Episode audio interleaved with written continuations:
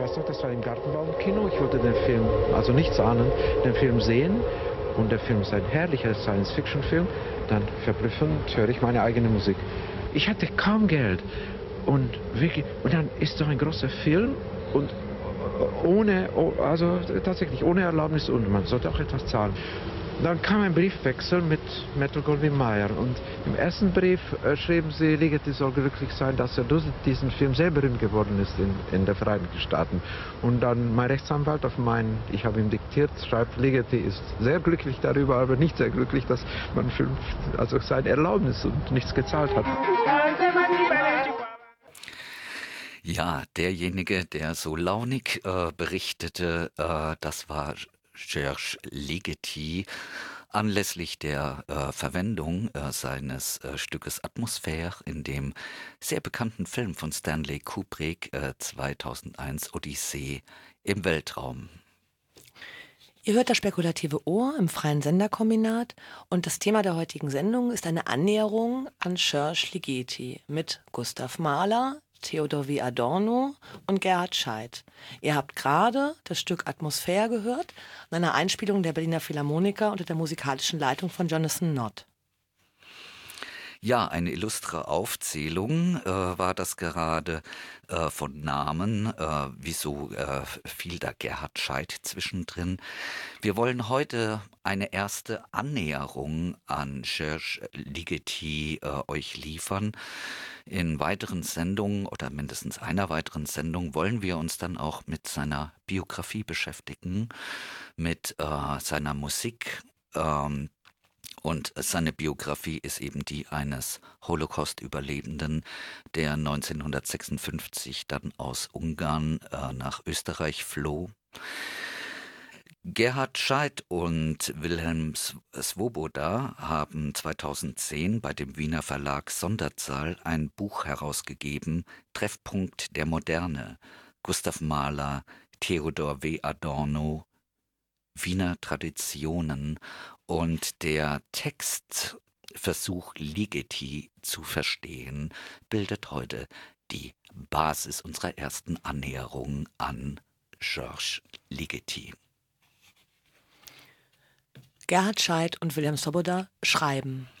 Ligeti hatte Adorno schon in Ungarn gelesen, und zwar die Philosophie der neuen Musik die er sich auf illegalem Weg beschaffen musste, da Adorno im Osten verboten war. Obwohl er mit dem Urteil über Strawinski späterhin gar nicht einverstanden sein konnte, und obwohl er zu Alban Bergs Musik eine sehr distanzierte Stellung einnahm, wuchs doch die unglaubliche Bewunderung, als er im Westen dann auch mehr von Adorno lesen konnte. Sein schönstes Buch für mich ist das Buch über die Musik Malers. Aus seiner in Wien fast vollständig isolierten Position als Komponist, aber in Verbindung zu Adornos Musikphilosophie, entwickelte Ligeti in seinen Werken wie in seinen theoretischen Schriften eine Kritik an der seriellen Schule, auf die sich dann wiederum Adorno vielfach bezog. Nicht nur würdigte Adorno die Kompositionen, sprach von den sehr bedeutenden, hochgestalteten Atmosphäre sondern gab auch dem Theoretiker recht, der darauf aufmerksam gemacht habe, dass im Effekt die Extreme der absoluten Determination und des absoluten Zufalls zusammenfallen. Wobei Adorno darin, vertraut mit den Ansprüchen der Kompositionen, mehr als nur ein Exempel dialektischer Logik sah. In der Rehabilitierung des Zufalls stecke auch ein Potenzial, das der Herrschaft über die Natur zuwiderlaufe. Was es ist, soll ich werden, sagt die neuem Kunst mit Freud aber das Ich sei von seiner Kardinalsünde der blinden, sich selbst verzehrenden und das Naturverhältnis ewig wiederholenden Herrschaft über die Natur nicht zu heilen, wenn es die inwendige Natur, das Es, sich unterwerfe. Erst indem es mit dem Es sich versöhnte, wissend und aus Freiheit es dorthin begleitet, wohin es will. Wie nach Adorno der richtige Mensch nicht der wäre, welcher den Trieb unterdrückt, sondern einer, der ihm ins Auge sieht und ihn erfüllt, ohne ihm Gewalt anzutun und ihm als einer Gewalt sich zu beugen. so müsste Das richtige Kunstwerk sich heute schon modellhaft zu Freiheit und Notwendigkeit verhalten. Das mochte dem Komponisten Ligeti vorschweben, als er auf den dialektischen Umschlag totaler, Determini totaler Determiniertheit und totaler Zufälligkeit in der Musik aufmerksam machte. Die Frappante Wirkung der Zufallstheorien und Kompositionen John Cages auf die seriellen Komponisten sei in dieser Hinsicht zwar bemerkenswert, aber, und auch darin weiß Adorno sich mit Ligeti einig, sie selber sind für sich betrachtet und absolut gesetzt wiederum das Falsche. Das gänzlich Zufällige, das seine Sinnferne hervorkehrt und etwas wie statistische Gesetzlichkeit verheißt, und das ebenso Sinnferne einer Integration, die nichts mehr ist als ihre eigene Buchstäblichkeit, erreichen, wie Schörsch Ligeti aussprach, den Punkt ihrer Identität, nicht aber die Versöhnung, von der die Einheitsgesellschaft weiter entfernt ist als je. Diese Einheitsgesellschaft, die Adorno jetzt in der Ära des Kalten Krieges am liebsten verwaltete Welt nannte, um gemeinsame Tendenzen in Ost und West sichtbar zu machen, wollte Ligeti auch im Westen hinter sich lassen, wo sie in den innersten Prinzipien der seriellen Musik wiederkehrte. Darin aber, weil diese Musik hier im Westen komponiert, aufgeführt und diskutiert werden durfte, bestand die Freiheit und die Möglichkeit, der Einheitsgesellschaft auch zu widersprechen, also der Unterschied ums Ganze, für den Ligeti aus dem Ostblock geflüchtet war. Adorno lud dann Ligeti 1967 und 68 zu seinen Seminaren nach Frankfurt ein. Ich bin so oft wie möglich aus Wien nach Frankfurt gekommen, um zuzuhören, und ich war vollständig verzaubert. Nicht verzaubert war ich allerdings von dem Krawall, den ein Teil der Studentenschaft veranstaltet hat. Das war jämmerlich. Es wurde getobt und Adorno kam nicht zu Wort. Die Studenten sagten, dass wir hier Politik bräuchten, aber unter Politik haben sie nur ihre eigene Meinung verstanden. Adorno konnte das nicht akzeptieren. In seiner Seele war eine Wunde, denn er sympathisierte doch mit der Studentenbewegung von 68. Aber dieselben Studenten haben ihn dann lächerlich gemacht. Das war zutiefst unfair. Für mich persönlich war es leicht, gegen diese Studentenbewegung zu sein. Ich muss sagen, ich war ihr absoluter Gegner.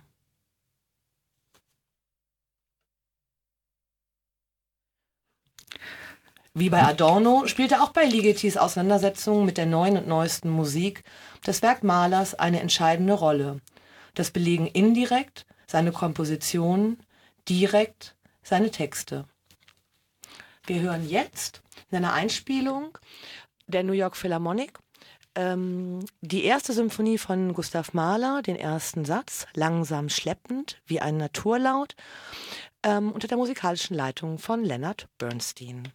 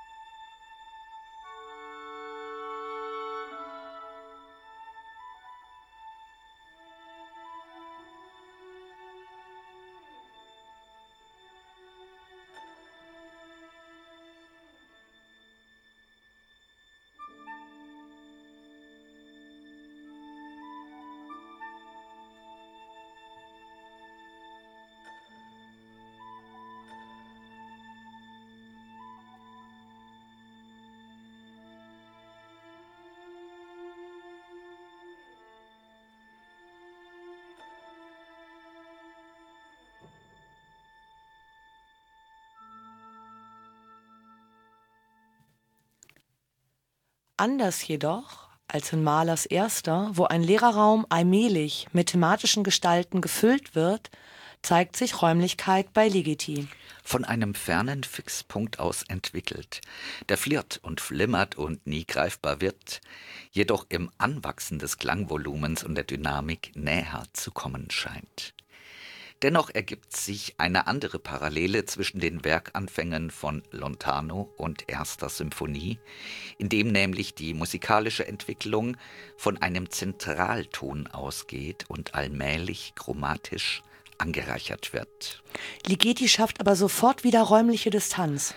Der volle Unisonoklang bricht gleichsam weg, übrig bleiben nur zwei im Flascholett flirrende Sologeigen, die von einem Klaftativen, das in der Subkontraoktave der Tuba, später der Kontrafagott, Kontrabässe und Kontrabassklarinette ihren Gegenpart findet. Wir hören Lontano in einer Einspielung der Berliner Philharmoniker unter der Leitung von Jonathan Nott.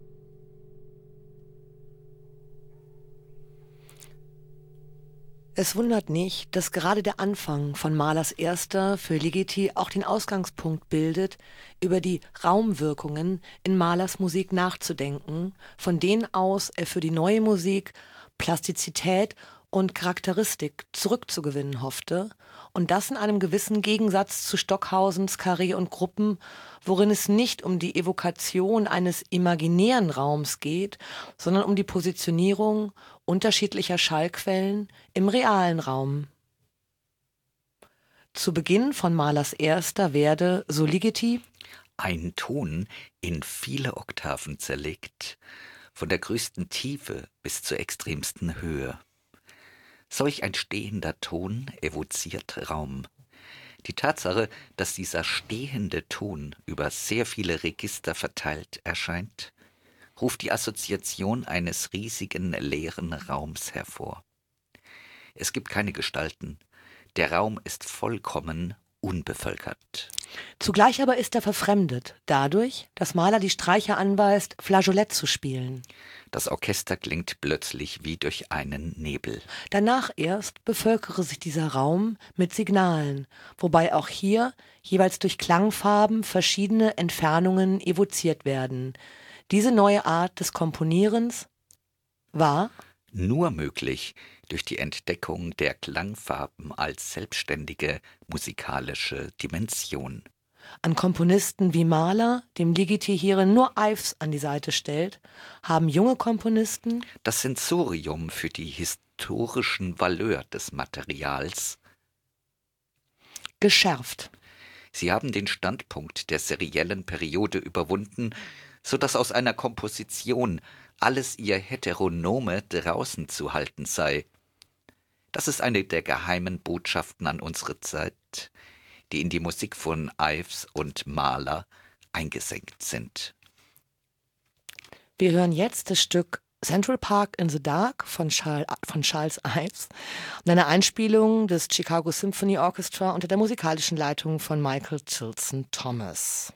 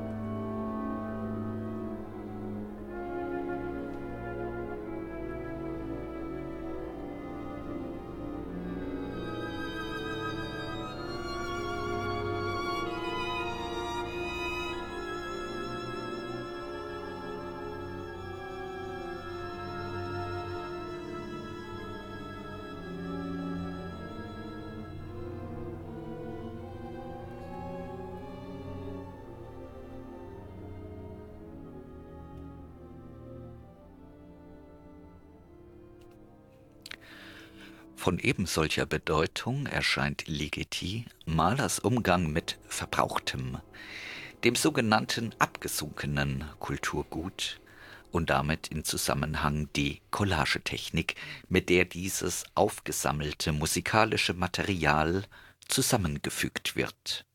Ein Marsch wird plötzlich von einem anderen abgewürgt. An solchen Schnittstellen ändert sich meist schlagartig das Tempo.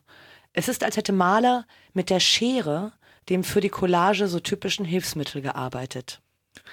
Wie Adorno sieht Ligeti eben in dieser Bewusstheit, mit der Maler solche Techniken und solches Material verwendet, die Modernität einer Musik, die das Unbehagen des Publikums immer neu herausfordern muss.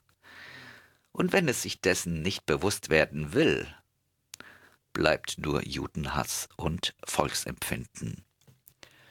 Man hat Mahler oft attackiert. Ihm wurde das Skeptische, das Zerrissene, eine jüdisch-bolschewistische, Musik ja kulturzersetzende Dekadenz angekreidet. Freilich ist Mahler gebrochen. Für die Nazis war das etwas Negatives.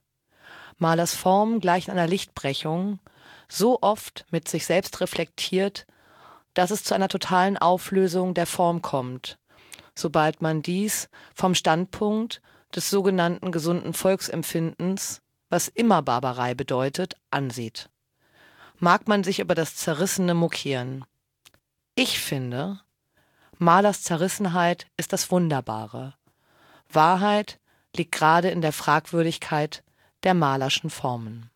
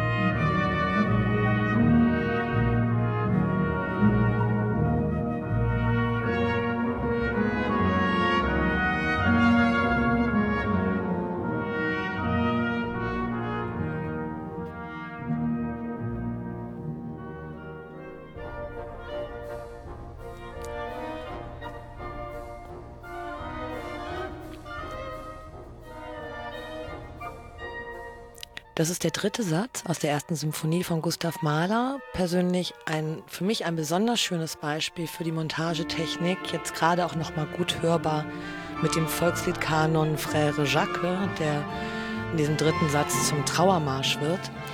Ähm, ähnlich wie bei Ive Central Park in the Dark, der Ragtime aufgreift. Ich hoffe, das war hörbar. Das war das spekulative Ohr. Und wir hören uns im nächsten Monat wieder mit einem Porträt zu Serge Ligeti, zu seinem Leben, zu seinen anderen Werken und zum Komponisten, den wir dann auch selbst zu Wort kommen lassen.